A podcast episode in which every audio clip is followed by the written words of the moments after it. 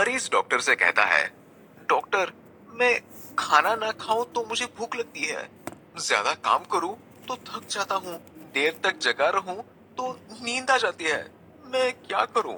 तो डॉक्टर कहते हैं, रात भर धूप में बैठे रहो, सही हो जाओगे। सेल्फिश ना बनो फ्रेंड्स के साथ व्हाट्सएप पर शेयर करो। बेटा अपने पापा से। पापा कार की चाबी दो। कॉलेज जाना है फ़ंक्शन है। पापा "अ, क्यों? बेटा दस लाख की गाड़ी लेकर जाऊँगा तो शान बढ़ेगी। इस पर पापा ने कहा ये लो दस रुपए। तीस लाख की बस में जाएगा तो शान ज़्यादा बढ़ेगी।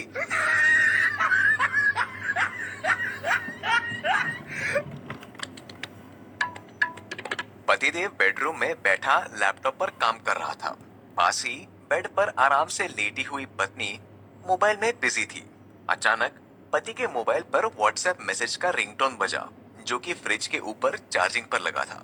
पति झपट से मोबाइल के पास पहुँचा और चेक किया तो उस पर पत्नी का मैसेज आया था। आते हुए फ्रिज में से पानी की बोतल उठाते लाना। सेल्फिश ना बनो। फ्रेंड्स के साथ व्हाट्सएप पर शेयर करो। पत्नी गुस्से में पति से बोली ये कौन सा कानून है कि मैं ही तुम्हें खाना बना कर दूँ? हाँ? इस पर पति ने कहा, अरे पगली, ये तो पूरी दुनिया का कानून है कि कैदी को खाना सरकार ही देती है।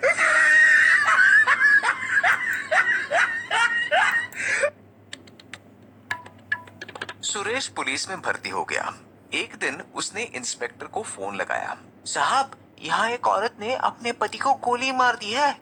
तो इंस्पेक्टर बोलते हैं, क्यों? तो सुरेश बोला, जी, उसका पति पोचा लगे हुए गीले फर्श पर चलने लगा था। तो तुमने उस औरत को गिरफ़्तार किया? जी नहीं, अभी फर्श सूखा नहीं है।